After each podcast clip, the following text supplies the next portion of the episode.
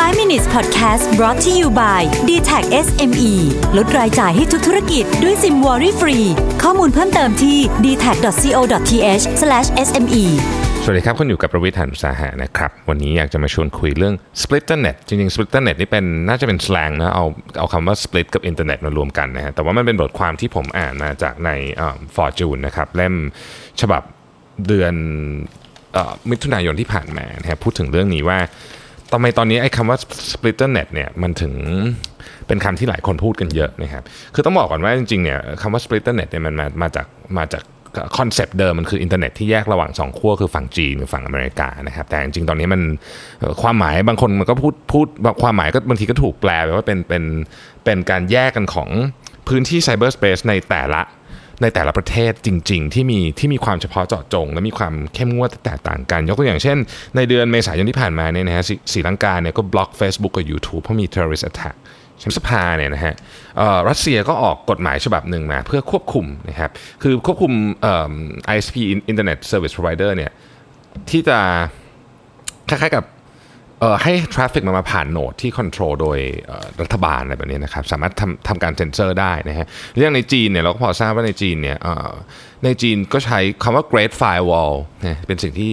สิ่งที่คนเรียกระบบการปกป้องอินเทอร์เน็ตในประเทศจีนเนี่ยนะครับ ซึ่งซึ่งแน่นอนว่าอินเทอร์เน็ตประเทศจีนเนี่ยค่อนข้างเข้มงวดมากอยู่แล้ว แล้วแล้วแล้วรัฐบาลจีนก็ก็ยังคงความเข้มงวดเรื่องนี้อยู่เพราะจะเห็นว่าในหลากหลายประเทศเนี่ยมีมีความ ตั้งใจที่จะที่จะควบคุมการเข้าถึงออนไลน์เนี่ยที่ที่มีดีกรีแตกต่างกันไป ในนิวซีแลนด์ก็มีนะครับหลังจากเหตุการณ์ที่มีการ Facebook Live การก่อการร้ายครั้งสำคัญของนิวซีแลนด์ซึ่งซึ่งอันนั้นก็ก็ทำให้เกิดมีการคือประชาชนก็ไม่พอใจแล้วก็ออกมาเรียกร้องนะครับให้ทำอะไรสักอย่างหนึ่งนะฮะตอนนี้อินเทอร์เน็ตมันกลายเป็น จากเดิมที่เรา concept ภาพเดิมของอินเทอร์เน็ตที่เรานึกถึงเนี่ยมันเป็นมันเป็น World Wide Web จริงๆนะครับแต่ว่าตอนนี้หลายคนเนี่ยก็เริ่ม concern ว่าตอนนี้มันไม่ใช่ World Wide Web มันมันมันมันถูกแยกกันออกไปนะครับอย่าง Ed Black เนี่ย Ed Black นี่เป็นเป็น head ของ Computer Computer and Communication Industry Association ใน Washington DC ซึ่งเป็นคนที่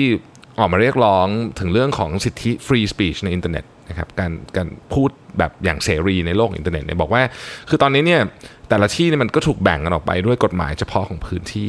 นะครับแล้วอินเทอร์เน็ตเนี่ยมันไม่ได้เป็นพื้นที่แบบเดิมอีกต่อไปนะตอนนี้รัฐบาลเนี่ยจะเข้ามาควบคุมมากขึ้นนะครับ เพราะประเด็นสำคัญอยู่นี้นะฮะเขาบอกว่าอย่างนี้ฮะแต่ก่อนเนี่ยการควบคุมของพวกนี้มันมันมันแพงมาก แล้วก็ labor intensive มากนะครับมีแต่ จีนอย่างนั้นอย่างเงี้ยที่ที่ที่ที่สามารถลงทุนได้ แต่ปัจจุบันเนี้ยเครื่องมือประเภทเนี้ยมันถูกลงนะครับแล้วก็มีความ efficient มากขึ้น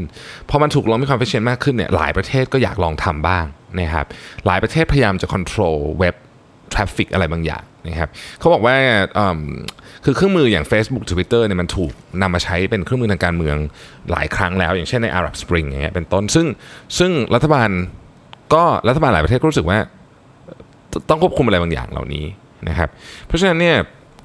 มันมีมันมีคำพูดคำหนึ่งที่อยู่ในบทความนี้ที่ผมรู้สึกว่าเออมันเป็นคำที่สะท้อนบทความนี้ทั้งหมดเลย คือบอกว่า countries trying to bend uh, global web to national values นะครับเนี่ยคือมัน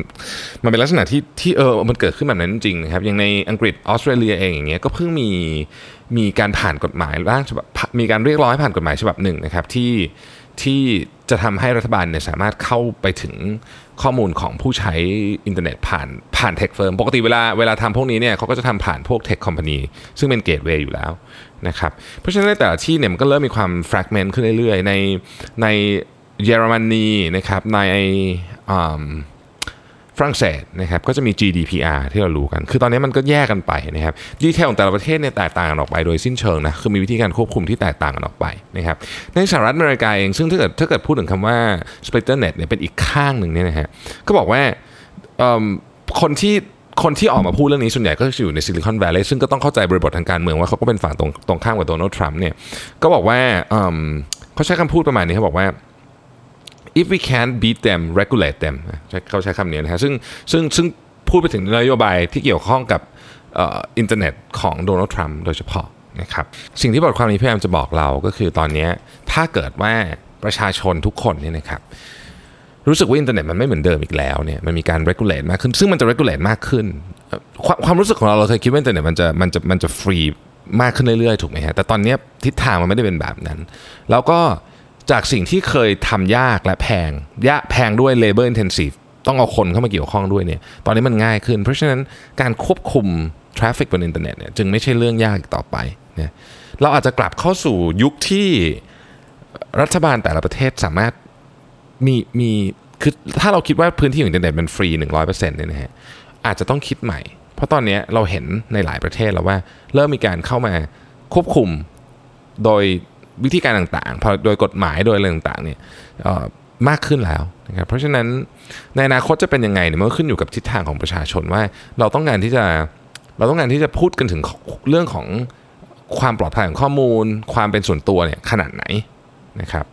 แล้วคนที่ผลักดันเนี่ยจะผลักดันเรื่องนี้ไปได้ขนาดไหน เพราะตอนนี้เราเห็นแล้วว่า